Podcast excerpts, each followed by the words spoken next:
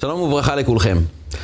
צורת החיים שלנו בעידן המודרני היא צורת חיים שאנחנו עמוסים בעבודות, במטלות, ואנחנו לא פעם שואלים את עצמנו, למה לא הספקנו את כל מה שרצינו? למה אנחנו שוב ושוב מרגישים שהנה אנחנו לא מספיקים, שהמטלות הרבה יותר גדולות ממה שאנחנו כן יכולים לבצע? איך אנחנו יכולים לנהל את היומן שלנו, את הזמן שלנו בצורה כזו שאנחנו גם נהיה מרוצים שאחרי העבודה הבלתי נגמרת שלנו, לפחות יהיו תוצאות טובות.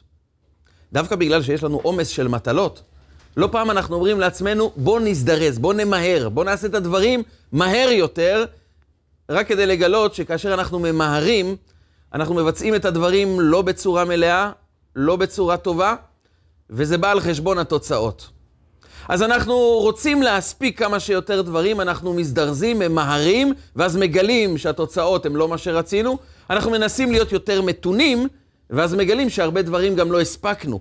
יש דרך לנהל את הזמן שלנו בצורה כזו שגם נהיה מרוצים בסוף השבוע, ולא רק נאמר לעצמנו, איך השבוע עף, בקושי הספקתי משהו.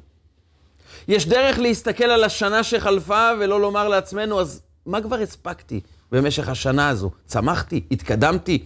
למה הזמן עובר כל כך מהר? וזו השאלה בעצם של המהירות והזריזות. האם זה דבר טוב, או שעדיף מתינות, לעשות לאט-לאט, יסודי, בצורה טובה, אז אנחנו מספיקים פחות, אבל עושים את הדברים טוב יותר? מצד שני, הזריזות היא מאוד מומלצת בידיהם של חכמינו. מהצד השני, גם הרבה פעמים חכמינו אמרו, אל תמהר. יש הבדל בין מהירות לבין זריזות. מצד אחד אנחנו רואים את הסיפור המפורסם של ראובן, בנו של יעקב אבינו. ראובן בא לעשות מצווה מאוד גדולה, כיבוד אם. הוא מגלה יום אחד, אחרי פטירתה של רחל אמנו, שיעקב אבינו במקום לעבור להתגורר באוהל של אימא שלו, אחותה של רחל, לאה, הוא עובר לגור באוהל של בלהה שפחתה של רחל, והוא זועם. הוא רוצה לדאוג לכבוד של אימא שלו ואומר, מילא אחות של אימא שלי הייתה צרה לאימי, כלומר, שם גר יעקב. אבל עכשיו שפחת רחל, היא תהיה צרה לאימי, היא זו שתיקח את משכנו של יעקב, יעקב יגור שם, לא יקום ולא יהיה. הוא לוקח את המיטה של יעקב ומעביר את זה לאוהל לאה. זה היה לא פחות מזלזול מוחלט, ממרידה ביעקב אבינו. ראובן מיד מבין את הטעות שלו. הוא יושב בשקו ותעניתו, הוא חוזר בתשובה במשך תקופה מאוד מאוד ארוכה. לקראת סוף ימיו של יעקב אבינו, הוא פונה לראובן ואומר לו את המילים הבאות: ראובן, פחז כמים אל תותר. אתה פוחז כמו מים, כלומר אתה מתנהג בחיפזון כמו מים, שברגע שאנחנו מתים את הכד קצת, כל המים נשפכים. אם יש חור בבקבוק מים, מיד המים יוצאים במהירות מאוד רבה. בניגוד לשאר משקאות כמו חלב, יין, זה יוצא קצת יותר לאט. הם יותר עבים, יותר מתונים, ואתה מזדרז להגיב כמו מים שנשפכים מהבקבוק. פחז כמים אל תותר. אל תותר, דע לך, אתה בתור בכור היית אמור להיות במעלת הבכור, היית אמור לקבל את המלכות של עם ישראל וגם את הכהונה. איבדת את שלושת המת... המתנות. בכורה, כהונה ומלכות. את הכל איבדת. פחז כמים אל תותר, לא נשאר לך שום דבר. כי אתה מיהרת יותר מדי. אתה הגבת מהר מדי. היית ממתין קצת. לא היית עושה במהירות כל כך גדולה. היום היית מלך. אבל אתה יודע, מי שמהיר יותר מדי, מי שבעצם פחז כמים, מתנהג בצורה מהירה, מגיב מהר, הוא מאבד את המלכות, הוא מאבד את הכהונה ולא בגלל עונש. כי אתה לעולם לא תוכל להיות מוקדש לקדושה כמו כהן. אתה לעולם לא תוכל להיות מלך שמביא החלטות שקולות ונכונות עבור העם. אתה לא תוכל להיות במעלת הבכור. כי עודף המהירות שלך, הפחז כמים, גורמים לאדם לאבד את כל המעלות של החיים שלו. את כל מה שיש לו. לא רק שהוא לא משיג דברים חדשים, את מה שיש לו הוא מאבד. אדמו"ר הזקן סיכם את זה פעם, בעל התניא. אמר פעם על המילים שאנחנו אומרים בקריאת שמע, ועבדתם מהרה מעל הארץ הטובה. הוא אמר, תקראו את זה קצת אחרת. ואיבדתם מהרה. תאבדו את המהרה, את החיפזון הזה, את התגובות המהירות, את זה שאתה מיד חייב להגיב, מיד חייב לפעול, מיד חייב לעשות. תאבד את המהרה, תהיה מתון לאט-לאט. אבל מן הצד השני, חכמינו באים ואומרים לנו, זריזות זה דבר חשוב. אברהם אבינו, האבא הראשון, התורה משבחת את הזריזות שלו. כשהוא רואה אורחים, גם כשהוא חולה ביום השלישי, היום הכואב ביותר, אחרי ברית המילה. הוא רואה אורחים, הוא רץ אליהם, וירוץ לקראתם מפתח האוהל. הוא הולך להכין להם בשר, ולבקר רץ אברהם. הוא כל הזמן רץ, הוא כל הזמן ממהר, הוא כל הזמן זריז. וגם כשזה מגיע לרגע הכואב ביותר בחייו של אברהם אבינו, כשהקדוש ברוך הוא בא אליו ואומר לו, קח נא את בנך, את יחידך, אשר אהבת את יצחק. תעלה אותו לעולה בהר המוריה. הוא מבין שהוא צריך להיפרד מהדבר הכי יקר לו בחיים, הבן היחיד שלו, יצחק.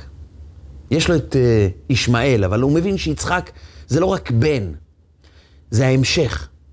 זה כל מהותו של אברהם נמצא בתוך יצחק, הוא הממשיך דרך. והוא צריך עכשיו להעלות אותו לעולה. מה עושה אברהם אבינו? וישכם אברהם בבוקר. הוא קם בבוקר ומשכים ללכת למשימה הזו של לעקוד את יצחק בנו. ונשאלת השאלה הפשוטה, מה מיוחד באברהם אבינו? מה, הוא היחיד שמסר את כל מה שיש לו עבור הקדוש ברוך הוא?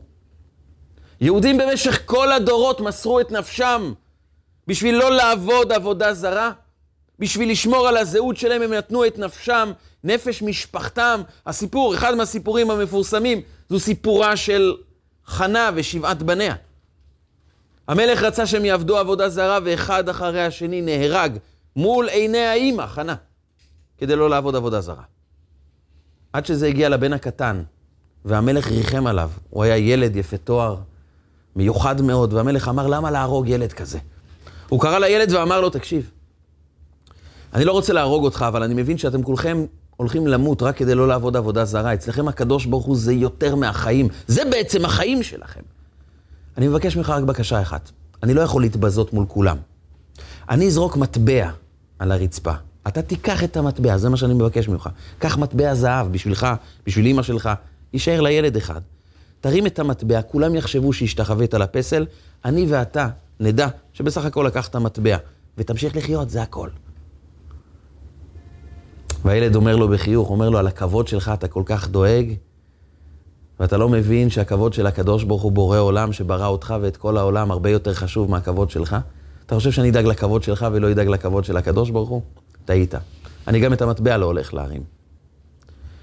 אמא שלו קוראת לו ואומרת חנה לבן שלה הקטן, שלא תעיז להתנהג אחרת מהאחים שלך. אתה גם הולך למסור נפש ולא לעבוד עבודה זרה. אני מבקש ממך רק בקשה אחת. כשתעלה למעלה, תפנה לאברהם אבינו ותאמר לו את המשפט הבא. אברהם אבינו, אתה עקדת מזבח אחד, אני עקדתי שבעה מזבחות. והילד גם מת על קידוש השם. עוד אברהם אבינו בסופו של דבר לא ראה את הבן שלו מת על קידוש השם. במשך כל הדורות כולם עשו את זה. אז למה עקדת יצחק נחשבת כבסיס זכותם של עם ישראל? מה מיוחד בעקדת יצחק? עוד אברהם אבינו לא עשה את זה במסורת. הוא שמע את ריבונו של עולם, פונה אליו ואומר לו, קח נא את בנך את יחידך. אפשר לשער שאברהם אבינו, צדיק כזה, שהקדוש ברוך הוא מתגלה אליו, אברהם אבינו יעשה את הכל. אבל יש דבר אחד מיוחד, מציין בעל התניא, בעקדת יצחק. זו הזריזות.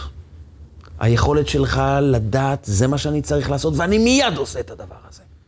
והזריזות של אברהם אבינו, כתוב בקבלה ובחסידות, היא זו שעומדת לעם ישראל למשך כל הדורות, שאברהם אבינו השכים בבוקר והלך לעקוד את יצחק. זו הזריזות. וכאן אנחנו ניצבים מול ההתנגשות הזאת, אז רגע, זריזות, לעשות דברים במהירות, זה טוב או לא טוב? מצד אחד זה גרוע, זה גורם לנו לאבד את מה שיש לנו, ומן הצד השני, זו הזכות של עם ישראל, הזריזות של אברהם אבינו. בכל מקום בתורה כתוב צו את בני ישראל, צו זה לשון, אומרים חכמינו לשון זירוז, תזרז את עם ישראל. המשנה גם אומרת שזריזות מביאה לידי נקיות, לידי פרישות, עד שאנחנו מגיעים לרוח הקודש, לתחיית המתים. הזריזות היא משובחת.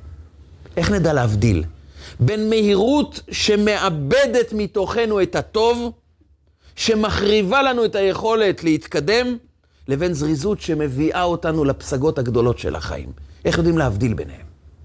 איך אנחנו יכולים למצוא בתוכנו את הזריזות הנכונה ולאבד את המהרה שמחריבה לנו את היכולת להתקדם ולצמוח? רגע לפני שנמשיך, נבקש בקשה אישית. כדי שהשיעור הזה יגיע לעוד אנשים, כדי שעוד אנשים יוכלו ליהנות מהמסרים האלו, בבקשה, תירשמו כמנויים, תלחצו לייק, תכתבו תגובה. כל תגובה, לחיצה על לייק, הרשמה למנוי, גורמת לשיעור להיות מופץ הרבה יותר, להתקדם יותר ברשת לעוד אנשים, הכל תלוי רק בלחיצה אחת קטנה שלנו. ואנחנו ממשיכים. סוד הזריזות שמביאה אותנו לצמיחה האמיתית של החיים, ליכולת שלנו לנהל את הזמן שלנו בצורה טובה. וזה הסוד של פרשת השבוע. פרשת קורח, פרשת השבוע, ידועה כפרשת המחלוקת הגדולה. מכאן מתחילה, בעצם זה השורש לכל המחלוקות, המריבות, השנאות, הקנאה שיש בין בני אדם. קורח מערער על כהונתו של אהרון הכהן. ובמשך כל השתלשלות האירועים בפרשת השבוע, אחרי הבליעה של קורח וכל עדתו, אחרי מותם בשריפה של כל האנשים שחלקו ומרדו במשה ואהרון, יש שלב שהקדוש ברוך הוא אומר, בוא נראה מי צריך להיות כהן. כך מטה לכל נשיא שבט. הקדוש ברוך הוא מצווה את משה רבנו ואומר שאהרון יהיה נשיא שבט לוי, הוא ירשום על מקל. אהרון נשיא שבט לוי. כל שבט, הנשיא שלו ייקח מקל וירשום את השם שלו ושם השבט, ויניחו את כל המקלות באוהל מועד. ואנחנו נראה, מי שכעבור כמה שעות, המטה שלו, המקל שלו, צומח והופך להיות ענף של פירות, הוא זה שנבחר להיות כהן. והנה, פרח מטה אהרון. הוא מוציא פרח, מוציא ציץ, ויגמול שקדים, פתאום הוא הופך להיות ענף של עץ השקד. המטה של אהרון הפך להיות עץ שקד, כולל פרחים, הוציא מעצמו פרי וצמח להיות שקד. כולם ידעו, זו הבחירה באהרון, וזה הרגע שכולם הבינו שאהרון ושבט לוי נבחרו להיות השבט שמשרת את הקדוש ברוך הוא, ואהרון, הכהן הגדול, שינהל את כל מערך השירות של הקדושה בבית המקדש. ונשאלת רק שאלה אחת קטנה. הנס מאוד מובן, הוא כמובן מוכיח שאהרון נבחר בידיו של הקדוש ברוך הוא, אבל למה שקדים? שואלים רבותינו, למה דווקא עץ השקד? מה מיוחד בשקד? אז בעל הטורים כותב ששקדים בגימטריה חשמונאים. הוא בא לומר, הכהנים, מלכותם תימשך לנצח, הם תמיד יהיו אלו שינהיגו את עם ישראל, גם בזמנים הקשים של בית שני, תחת שלטון יווני, הם תמיד ינצחו. רבותינו אומרים דבר נוסף, השקד הוא סמל הפרי המהיר והזריז. כיוון שהשקד מהרגע שהוא מציץ עד הרגע שכבר יוצא הפרי לגמרי, לוקח לו שלושה שבועות, 21 יום. הוא המהיר ביותר מכל הפירות. אומר הקדוש ברוך הוא, כדי להוכיח מי הכהן, אני צריך דווקא את עץ השקד. אגב, לכן קוראים לו השקד כי הוא שקדן. הוא לא מבזבז זמן, הוא פשוט שוקד והופך להיות פרי מהיר יותר מכולם, הוא לא מבזבז זמן. ואומר הקדוש ברוך הוא, הכהן, הוא צריך להיות זריז. כך אומרת הגמרא במסכת שבת, דף קי"ד, כהנים זריזים הם. כהן, תכונתו המיוחדת זה שהוא זריז. וזריז זה לא מהיר, זריז זו תכונה פנימית. שכאשר נבין מהי מהותו של הכהן, נוכל להבין איך להיות זריזים ולא לאבד מתינות. נוכל להיות אנשים שעושים דברים בזריזות ולא מדלגים על תהליכים ולא מאבדים שלבים בדרך. כי ההבדל בין פזיזות לבין זריזות זה שהפזיז הוא כאילו עובד מהר, אבל הוא בעצם מדלג על תהליכים. הוא לא רוצה לעבור את כל השלבים. הוא מעוניין לסיים את הדברים כמה שיותר מהר, אבל הוא בעצם לא עושה שום דבר. הוא בעצם נראה מאוד מאוד עסוק, אבל הוא לא באמת עושה משהו מהותי. ואז הוא מסיים שבוע ואומר, מה כבר עשיתי? כל כך עבדתי, מיהרתי, השתדלתי, ושום דבר לא יצא. אבל אתה מדלג על תהליכים. אתה לא מתון, ויש אפשרות להיות זריז ומתון בו זמנית. וכך אמר בעל התניא פעם, משמו של הבעל שם טוב הקדוש. כך כתוב בספר כתר שם טוב, שפעם אמר הבעל השם טוב את הדבר הבא. יש שלושה דברים שהם לא נחשבים עבירות, אבל הם uh, באמת, במהותם, הם עבירות חמורות. כלומר, בתורה לא כתוב שזו עבירה, אבל שלושת הדברים הללו הם עבירה חמורה, ואלו הם הטיפשות, אדם שמתנהג בשטות, אדם עצוב ואדם שמרגיש את עצמו. זה לא עבירות, אבל הן נחשבות כמו עבירות חמורות. וכנגדם, יש שלושה דברים שהם לא מצוות מתרי"ג המצוות, מ-613 המצוות, אבל החשיבות שלהם היא חשיבות של מצווה. וזה הפיקחות מול הטיפשות, זו השמחה מול העצבות, ומול הרגשת עצמו, אמר הבעל שם טוב, זו זריזות במתינות. זריזות במתינות נחשבת למצווה גדולה, למרות שהיא לא חלק מ-613 מצוות התורה, אבל היא נחשבת כמצווה חשובה, להיות זריז במתינות. כאן אדם קורא את דבריו של הבעל שם טוב ומנסה להבין אותם. מה זה זריזות במתינות? או שאתה זריז או שאתה מתון. אם אדם זריז, אז הוא לא מתון. אם אנחנו שואלים את עצמנו, איך מצטייר במוחנו אדם זריז? זה אדם שבאמת מתון, מסתכל מילה מילה בטופס, בודק כל פרט ופרט. זה נראה לנו קצת סותר, הזריזות והמתינות לא משתלבים יחד. והאמת היא שזה רק בחיצוניות. במהות, דווקא הזריז האמיתי, מי שחווה את חוויית הכהונה, את פרח מטה הארון, את סוד השקד, הוא מתון וזריז בו זמנית, ומשלימים אחד את השני. אבל רק לפני כן, איך זה ההפך מהרגשת עצמו? מה זה נקרא הרגשת עצמו בכלל? למה זה עבירה להרגיש את עצמנו? מה, זה לא טוב להרגיש את עצמנו? כאן נמצא הסוד הגדול. יש הבדל מהותי שאנחנו חייבים להכיר בחיים שלנו. הגבול הוא דק מאוד. אנחנו חייבים להכיר את ההבדל בין שני דברים מאוד יסודיים בחיים שלנו. יש הכרת עצמו ויש הרגשת עצמו. יש להכיר את עצמנו ויש להרגיש את עצמנו. להכיר את עצמנו זה לדעת מהם המעלות שלנו, מהם הכישרונות שלנו, מהם היכולות שלנו. להכיר את עצמנו באמת. חלק מהכרת עצמנו זה גם לדעת לפרגן לעצמנו. גם לדעת לשבח את עצמנו ולחגוג את הדברים הטובים שאנחנו עושים. במיוחד בדור שלנו, שכל אדם שני מרגיש לא מוצלח, כישלון, עצוב, מדוכא, מרגיש לא טוב. אז אתה חייב להכיר את עצמך, תדע את המעלות שלך. תשבח את עצמך על כל התקדמות קטנה, אתה חייב את זה. אבל תזכור את הגבול. אתה בא להכיר את עצמך, ולא להרגיש את עצמך. אדם צריך לדעת את הכישרונות שלו, לפרגן לעצמו על הכישרונות, לשבח את עצמו על הדברים הטובים, אבל להיזהר לא לעבור את הגבול להרגשת עצמו שכאן הוא כבר מתנתק מעצמו ומסתכל על עצמו מהצד, כאילו שהוא מסתכל על איזה תמונה, ואומר, כמה טוב אני, כמה מוצלח אני, איזה יופי, כמה חוויות נעימות יש לי כאן. הוא מתחיל לאבד את הזמן במקום לשקוע בעשייה, הוא פשוט נח על זרי הדפנה ומשבח את עצמו, ופשוט גורם לעצמו, במקום לפעול, פשוט להסתכל על עצמו כאיזו יצירה מיוחדת. לשבח את עצמו, הנה תראה כמה מחאו לי כפיים, כמה אוהבים אותי, כמה הקריירה שלי משובחת. הוא פשוט מסתכל על עצמו מהצד, כאילו שהוא מסתכל על איזה מוצג מאוד מאוד יפה.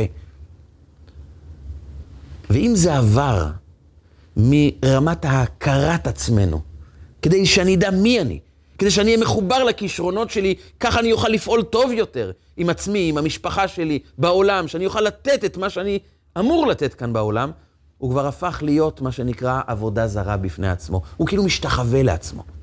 הוא כאילו מפאר את הפסל, שזה הוא בעצמו. ואז אדם מתחיל להתמכר לתחושות האישיות שלו. ומכאן הוא מתחיל לאבד קשר עם המציאות. עם מי הוא באמת. הוא מתחיל לשבח את עצמו, לראות את עצמו כגדול מאוד. כאדם שמי יאמר לו מה תעשה, וזה קורה להרבה אנשים שמאוד הצליחו. ובשלב מסוים בחיים, אתה אומר לעצמך, הם איבדו קשר עם בני האדם, עם המציאות, הם מתחילים לעשות דברים שכל אדם מבין שזו שטות, אבל הוא חווה את חוויית האני, ופחות מרגיש מה קורה במציאות. וזה כאשר הוא מצליח. כאשר הוא נכשל, הוא שוב נופל בתוך הרגשת העצמי, הרגשת עצמו, ואז אומר כמה אני לא מוצלח, וכמה החיים שלי לא טובים, וכמה אני מרגיש לא טוב, וכמה אנשים מזלזלים בי, ואז הוא נופל בדיכאון ובעצבות. הכל כי האדם מרגיש את עצמו. או שהוא מבזה את עצמו ומשפיל את עצמו ומסביר לעצמו כמה החיים גרועים ולא טובים והכל נגדי, או שאני כל כך מוצלח וכל כך משובח ואין כמוני. בשני הדברים, בשני האירועים, האדם פשוט נמצא בתוך עצמו, במקום להכיר את עצמו כדי לפעול טוב יותר. בהכרת עצמי, אני לא מבזבז זמן על כמה אני מוצלח ולטפוח לעצמי על השכם, ולומר מי יכול עליי וכמה אני מוצלח וכמה אני טוב. אני פשוט רוצה לפעול, כי אם אני מכיר את הכוחות שלי, אני מרגיש וחש את הפעולות שאני רוצה לעשות, שאני נדרש לעשות, שנשלחתי לעשות. אני משלב את כל הכוחות שלי כדי להתמקד בפעולות שלי, ואז אני הופך להיות אדם ממוקד ולא אדם שפועל מרגשות. המהירות, הפזיזות, החיפזון, מגיע מאדם שמרגיש את עצמו יותר מדי. וכשהוא מרגיש את עצמו, אם פוגעים בו, מיד הוא מגיב. ומגיב בחריפות. הוא יתחרט על זה כל חייו אולי. אבל למה הוא הגיב מהר? כי הוא מדי מרגיש את עצמו, או בלשון החסידות, מונח בעצמו, שם במקום שלו. הוא מחפש תמיד בכל פעולה כעת איזה תחושה זה ייתן לי, כמה כבוד אני אקבל, מה זה יעשה לי, איך זה ירומם את רוחי ואת נפשי, כמה אני אוכל לחוש טוב שאנשים באמת מעריצים אותי ומשבחים אותי, וכולם מחאו כפיים, וכמה כתבות יש עליי, וכמה תשבחות אני מקבל. אבל תיזהר, זה הסכנה של החיים שלך. אתה מתמכר לתחושות במקום לחיות במציאות ולדעת לעשות את מה שנכון. ואז אדם מגיב במהירות, כי הכעיסו אותו, כי העליבו אותו, כי השפילו אותו. אז הוא מגיב מתוך תחושות ולא מתוך אמת, כי הוא לא יכול לראות את המציאות, הוא רואה את עצמו, לא את המציאות. הוא לא רואה מה נכון לעשות. הוא רואה איפה הוא בתמונה, ואז הוא מגיב עבור עצמו, וזה בדיוק ההפך ממה שצריך לעשות במציאות. לא פעם הורים חושבים שבאמת מחנכים את הילד, אבל הילד פשוט עצבן אותם והם עצבנים עליו, וכועסים על זה שאמרתי לך כמה פעמים ואתה לא מקשיב לי בבית שלי, אני אראה לך מה זה. ואז הם מגיבים מתוך גאווה, מתוך מקום של הרגשת עצמו, ואין לזה שום קשר עם חינוך. גם אם נסביר לעצמנו שאנחנו מחנכים וזו אחריות שלנו, האחריות שלנו זה לא להרגיש את עצמנו, זה להכיר את עצמנו ולדעת שאנחנו בשליחות כאן בבית, והילד שקיבלנו זה פיקדון מלמעלה, שאתה חייב להתייחס אליו נכון, בצורה אמיתית, בצורה נכונה, ולא מהמותן, לא במהירות. על זה אמר אדמו"ר הזקן בעל התניא, ועבדתם מהרה ואיבדתם את המהרה, תאבדו את המהרה. אבל מאיפה מגיעה המהירות הזו שמחריבה לנו את הבית, שגורמת לנו להגיב בצורה כזאת שאחר כך אנחנו נתחרט? זה מגיע מעודף התרכזות בעצמי. אני כל הזמן מחפש את החוויה שלי. האדם שלא מחפש את החוויה, כאשר הוא הצליח, הוא מפרגן לעצמו, הנה, הצלחת. מה זה אומר? זה אומר שיש לך כוחות ויש לך יכולות, ואתה אדם מוכשר, ואתה יכול לעשות, ותבין שיש לך מסר לתת לעולם, העולם צריך אותך. אבל לאבד עכשיו חצי יום ברק להסתכל על עצמי, בלשבח את עצמי כמה אני מוצלח, בלחוות את עצמי, מה אני מרגיש, מה אמרו לי, כמה הקריירה שלי מפוארת, למה אתה מבזבז את הזמן? ברגע שאתה מת, מתמכר לחוויות, אתה לא לומד להיות ממוקד בפעולות שלך, כיוון שאתה מחפש את החוויה ולא את המיקוד. ואז כשאדם נדרש לפעול, עולם החוויות גם מצטרף לפעולה, ואז קורה הדבר הבא. אדם חוזר מהעבודה, היה לו יום מאוד קשה, והוא נמצא חצי שעה בבית, ומכאן הוא צריך ללכת לעוד כמה פגישות לא פשוטות. יום עמוס. ויש לו חצי שעה, והבן שלו הקטן מגיע אליו, ושואל שאלה אולי שטותית, אבא, מתי העונה של האבטיחים? מתי נקנה אבטיח? ואבא אומר, תקשיב, בני היקר, עברתי יום לא פשוט, ואני עסוק באלף דברים. יש משהו שאתה צריך, או שסתם אתה רוצה להטריד אותי? יש משהו קצת יותר רציני שאני יכול לעזור לך? למה אתה משגע אותי עם סתם דברים? איך אני יכול לעזור לך באמת? אין לנו באמת זמן לפגוש אותו. כי כשאנחנו פוגשים אותו, אנחנו מגיעים עם מלאי של חוויות אישיות. כי אני מרגיש את עצמי, ואז אני מפיל את העבר ואת הדאגות של העתיד בהווה, וזה לא נכון. למה העבר קשור למפגש האישי שלך עם הבן? תדבר איתו על אבטיח, תפגוש אותו, תהיה איתו. למה זה קשור לדאגות של מה יהיה בעוד חצי שעה? הרי מה יהיה זה לא קיים עכשיו, זה לא נולד עדיין, זה לא קיים בעולם. אבל זה קיים רק בעולם של אדם שמרגיש את עצמו. אז הוא לא מסוגל לעשות דברים במיקוד נכון. כי הוא אף פעם לא ממוקד, הוא תמיד חי או בעבר או בעתיד, או שניהם ביחד. ההווה תמיד מעורבב, עם המון המון רגשות שנבנים מכל מיני זמנים שיש לנו בחיים. האדם שלא מרגיש את עצמו, אלא מכיר את עצמו, זה אדם של ייעוד. זה אדם של פעולה. זה אדם של מיקוד. כי מיקוד זה להתעלם ממה שלא רלוונטי עכשיו, והדבר היחיד שמהותי ברגעים האלו זה מה התפקיד שלי כעת. אם אני נמצא עם הילד שלי זה יכול להיות לעשר דקות. אבל אין דבר אחר בעולם שקיים כעת. רק זה. ואז זה מיקוד. הרבי מלובביץ' קרא לזה פעם קרן לייזר. אדם נכנס למשרדו של הרבי והתייעץ איתו, אמר לו, אני מרגיש פיזור הנפש, אני מפוזר לגמרי, הראש שלי הולך לאלף מקומות. איך אני מתרכז בחיים שלי? איך אני יוצר דברים בצורה מסודרת? איך, איך אני מנהל את חיי קצת יותר מסודר? הרבי אמר לו, אתה הרי עוסק במדע. תסביר לי, ממה עשוי לייזר? אמר לו, זה אור. אומר לו, הרבי, אבל יש כאן אור בחדר וזה לא לייזר. אמר לו, נכון, כי האור בפיזור. הלייזר זה עוצמה של אור ממוקד מאוד, וכאשר אתה ממקד את האור, זה יוצר לייזר שיכול לחתוך עצים. כי השאלה זה רק מיקוד, אומר לו הרבי, אתה יודע? יש לך את כל הכוחות. הפיזור נובע מהרגשת עצמו. וכשאדם מרגיש את עצמו, הוא כל הזמן חווה המון המון חוויות. הוא גם לא עסוק במה הוא צריך לעשות, הוא עסוק במה יאמרו השכנים ומה יגידו האנשים ואיך יסתכלו עליי, והוא מהסס לפעול, לפעול, לממש את עצמו, כי הוא עסוק באלף שאלות אחרות לא רלוונטיות. זה ימצא חן בין האנשים, אני אקבל כבוד, מה יחשבו עליי? אם אני אגיד את המשפט הזה, אנשים יעריצו אותי יותר, יסתכלו עליי בעין עקומה. הוא כל הזמן באלף חששות, הוא, הוא מוכר את חייו לאנשים אחרים רק כדי לקנות, לקושש קצת רגשות, שאני אוכל שוב להתמכר לתחושה הלא טובה הזו של הרגשת עצמו. החיים זה לא תחושה של כמה אני מוצלח. כי אז אני מאבד את היכולת לפעול, ואני עסוק בזמנים האלו בכמה אני טוב, כמה אני מוצלח. כמובן, שוב, לא מדובר על אדם שצריך להכיר את עצמו, ולהכיר את התכונות הטובות, ולאהוב את עצמו, ולהכיר טוב בתכונות המיוחדות שבו. כל עוד שזה בתחום הכרת עצמו, זה בדיוק מה שצריך לעשות.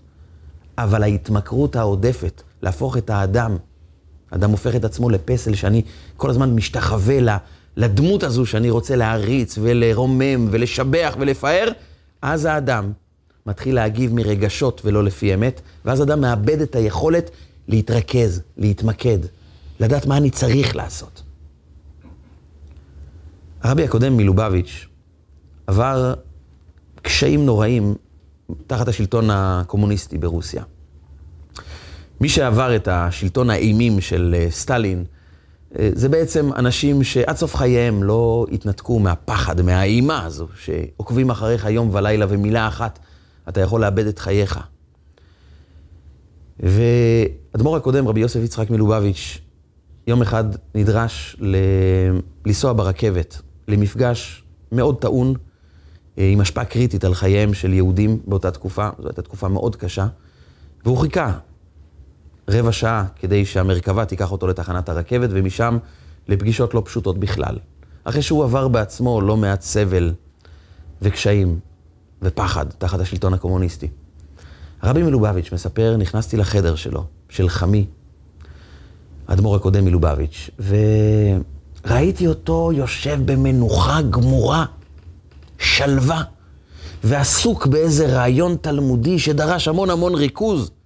ולא הבנתי איך אדם שבעוד רבע שעה נוסע לפגישה לא פשוטה בכלל, איך הוא יכול להתרכז? אדם רגיל אומר לעצמו, יש לי אלף דברים על הראש, אני בלחץ מהפגישה, אל תדברו איתי, אני לא יכול לעשות כלום עד שאני לא עובר כבר את הפגישה הזו. והוא במנוחה גמורה, בשלווה, מעיין בדבר מאוד עמוק, כאילו שלא קורה שום דבר. ניגשתי אליו ושאלתי אותו, עד כדי כך? עד כדי כך אדם יכול להתנתק לגמרי מהלחץ בחיים? הרבי הקודם חייך ואמר, יש מושג שנקרא הצלחה בזמן. הצלחה בזמן זה היכולת להתמקד כעת במה שאתה עושה. בעוד רבע שעה יש נסיעה לא פשוטה, אבל זה בעוד רבע שעה. כעת, זה פשוט לא קיים. מה שעברתי גם לא קיים. הדבר היחיד שקיים זה מה אני צריך לעשות עכשיו. וכדי להגיע ליכולת הזו, אדם צריך תמיד לשאול את עצמו, האם אני קצת יותר מדי שוהה בתוך הרגשת עצמו? איך מרגיש לי? מה התחושה שלי? מה זה נותן לי? לאיפה זה מביא אותי? אולי יותר מדי אנחנו קצת מתמקדים בתחושות שלנו, מאשר בפעולות שלנו. ואמר על זה הבעל שם טוב הקדוש. לא כתוב בתורה, אל תרגיש את עצמך, אבל זו עבירה כמו עבירה מהתורה, הרגשת עצמו. כי אז אדם לא עסוק בכוחות שלו, הוא עסוק בעולם שאין לו קשר עם המציאות. הוא בא רק לרומם את עצמו, לחוש את התחושות הטובות, ואז הוא תמיד פועל מעולם של רגשות ולא לפי מה נכון. הוא לעולם לא יודע להיות ממוקד, כי תמיד הרגשות שולטים עליו. האדם שמכיר את עצמו זה אדם שמחפש את השליחות שלו, את הכוחות שלו כדי לפעול, ולכן הדבר היחיד שמעניין אותו כעת זה מה אני פועל, מה אני עושה. הדברים שלא רלוונטיים פשוט נעלמים, ואז אני באמת נמצא עם הילד שלי כשאני מדבר איתו. אז כשאני נפגש עם מישהו ומשוחח איתו, אני באמת רק איתו, אין משהו אחר. כי ידעתי לנטרל את עולם הרגשות שבא לסחוב אותי אליו, בא לגרום לי להתמכר לתחושות ולנתק אותי מהמציאות. אני יודע להתמקד, אני יודע להיות כמו לייזר ולשהות במקום שבו אני צריך לפעול, ואז אני גם זריז וגם מתון. אני מתון כי אדם שלא נמצא בעולם של רגשות לא רוצה לפנות מטלות. הוא לא מעוניין כבר לגמור עם העסק, רק כדי שאני אהיה משוחרר. הוא לא עסוק בעצמו. רגע, זו שליחותי כעת? את זה אני עושה הכי טוב. אני ממוקד בכל פרט, אני לא מדלג על שלבים. אני עושה בדיוק את מה שאני צריך. ואני גם לא מבזבז זמן, כי בזבוז זמן, דחיינות, זה גם מגיע מעודף ריכוז עצמי, מזה שאני שקוע בעולם הרגשות שלי. אז עכשיו לא בא לי לעשות. לא מתאים לי כעת לעשות, זה לא נותן לי הרגשה טובה. 99% מהאנשים שמקבלים החלטה דרמטית להתחיל בדיאטה, מה התאריך שבו הם יתחילו את הדיאטה? בדרך כלל זה אחרי שבת. במקרה הטוב זה מחר. אף אחד לא מתחיל מיד. למה להתחיל מיד? כי אדם מחפש את החוויה, ועכשיו זה לא מתאים לי, עכשיו זה לא הרגשה טובה. אבל אדם שממוקד בצו את בני ישראל, צו זה לשון זירוז. אדם שלא מחפש את עולם החוויות, הוא מחפש מה נכון עבורי לעשות. להיות ממוקד במה אני צריך לעשות. רגע, אם זה נכון, למה לדחות? עכשיו זה הזמן. עכשיו זה הפעולה. עכשיו אני עושה את הדברים. ראה אנוכי נותן לפניכם היום ברכה וקללה, עכשיו. והם שמוע תשמעון, את כל מצוותיי אשר אנוכי מצווה אתכם היום. היום אני מצווה אתכם. כי מי פועל עכשיו? זה אדם שלא מחפש ריגושים, אז אין לו גם מה לדחות את הדברים, הוא לא צריך לדחות את זה לזמן אחר. כי אם זה נכון, אז תעשה את זה עכשיו. אם עברת על השלבים ואתה מתון ואתה בודק מה נכון לעשות, אין לך שום סיבה לדחות את הדברים. המהיר לא בוחן את הדברים ועושה את הדברים רק כדי לפנות מאיתו מטלות, רק כי הוא רוצה להתפטר מזה, רק כי הוא מגיב מהמותן, הוא מגיב מעולם הרגשות. אז הוא מדלג על שלבים, על תהליכים, והתוצאה בהתאם. הזריז הוא אדם מאוד ממוקד, זו שליחותי, מהרגע שהוא מבין שזה מה שצריך לעשות, הוא פשוט עושה את זה. הוא פשוט ניגש לעשייה, אין שום סיבה לדחות את הדברים. זה סודם של הכוהנים.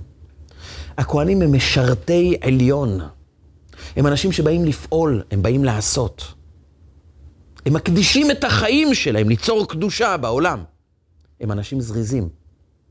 זה לא בא על חשבון המתינות, כי אדם שלא מרגיש את עצמו, אומר הבעל שם טוב, אז יש לו זריזות במתינות. הוא מתון כי הוא שקוע במה צריך לעשות, הוא לא מדלג על שום שלב. הוא בוחן את הדברים לעומק. מהרגע שהוא הבין, זה מה שצריך לעשות, באותו רגע הוא פשוט מבצע. ולבקר רץ אברהם, וירוץ לקראתה מפתח האוהל, וישכם אברהם בבוקר. בעולם של תחושות הייתי דוחה את זה לצהריים, כי הוא אמר לי מחר, אז למה לקום בבוקר? בכל אופן זה הבן שלי, נאכל ארוחת בוקר יחד. רגע, אם זה נכון, אז עכשיו עושים את זה. מהרגע הראשון שאני יכול, אני מיד, וישכם אברהם בבוקר. הזריזות הזו עומדת לכל עם ישראל. היא מבטאת מסירות, היא מבטאת מיקוד, היא מבטאת לייזר, יכולת להתמקד בשליחות שלי ולהיות שם ולבצע את הדברים. ואז הזמן לא חולף לו סתם. כי אני בוחן מה נכון לעשות, ואת זה אני עושה במלוא הרצינות, במלוא המיקוד. אני גם מתון וגם פשוט עושה את הדברים. הזריז זה לא אדם לחוץ, שכל הזמן בתזוזה. זה אדם שפשוט פועל ועושה את מה שצריך כעת, הוא בוחן מה הכי נכון לי לעשות כעת. יש אלף מטלות, מה נכון לעשות כעת? את זה, שם אני מתמקד, ושם אני מתמקד בלייזר. שם אני נותן את כל הכוחות שלי. בא הקדוש ברוך הוא ואומר, זה מהותו של הכהן, הוא שקד, הוא שקדן. הוא פשוט פועל בזריזות, כי הוא יודע שמה שצריך לעשות, אני פשוט עושה את זה.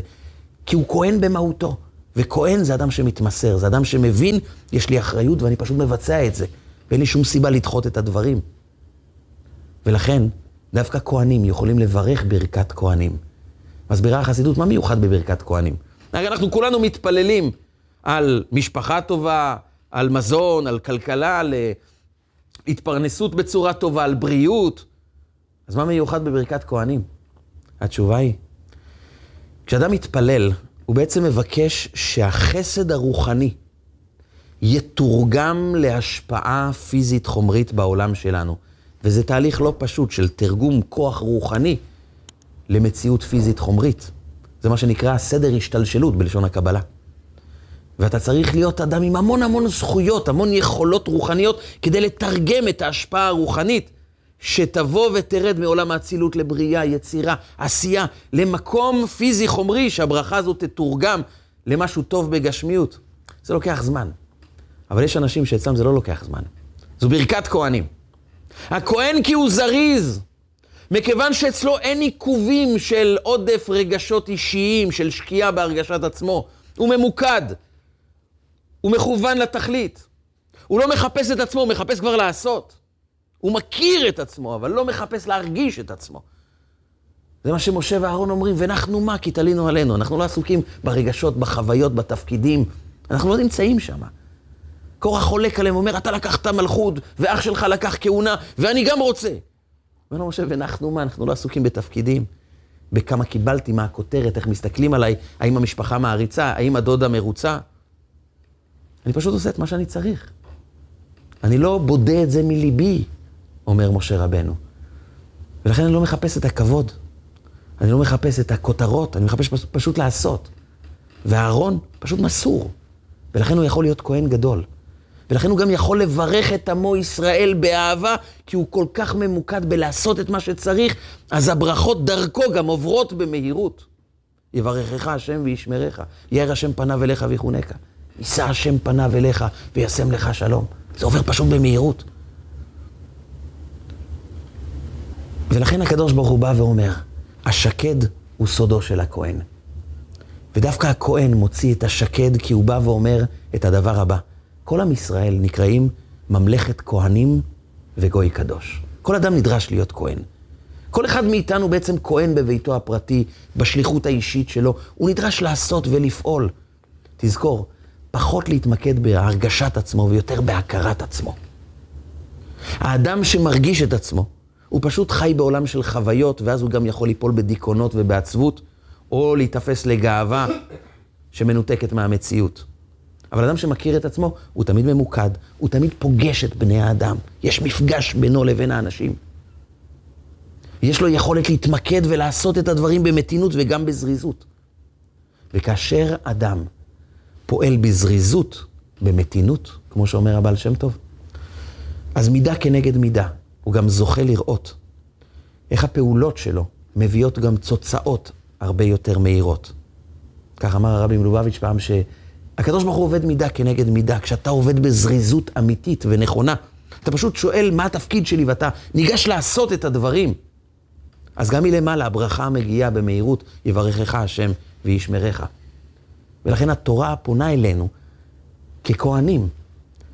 תפעלו בזריזות, במתינות, אל תדחו את הדברים. תתמקדו פחות ברגשות ויותר בכישרונות, ביכולות שלכם, בתפקידים שלכם, ופשוט תעשו את זה. זה ייתן לכם לפגוש את האנשים במשפחה באמת. זה ייתן לכם לבצע את המשימות בצורה מתונה, אמיתית, שורשית, וגם להגיע לתוצאות טובות. אתם תלמדו להיות ממוקדים, ואתם בעיקר תלמדו פשוט לא לדחות את הדברים ולעשות אותם כמו שצריך. ואז חולף שבוע, ואנחנו רואים כמה פעולות באמת באמת עשינו. כל מפגש קטן עם הילד היה עוצמתי.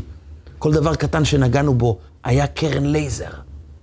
ואז אנחנו יכולים לראות איך ההחלטות הקטנות של להיות זריז, כאן ועכשיו, יכולים להביא לתוצאות נפלאות ביותר. דוגמה לדבר, סיפר הרב יעקב פרנק. הרב יעקב פרנק נולד בתרפ"ט, באמצע מאורעות תרפ"ט. זו הייתה השבת שבה התחיל הטבח בחברון. בזכות זה שהוא נולד, הסבא שלו ביטל את ההגעה המתוכננת לחברון, ונשאר בירושלים אה, לכבוד הברית מילה של הילד. הוא נשאר בירושלים וככה הוא ניצול מהטבח, אבל ברגע שהוא שמע על מותם של בחורי הישיבה שהיו בחברון בשנת תרפ"ט, הוא נשבר לגמרי.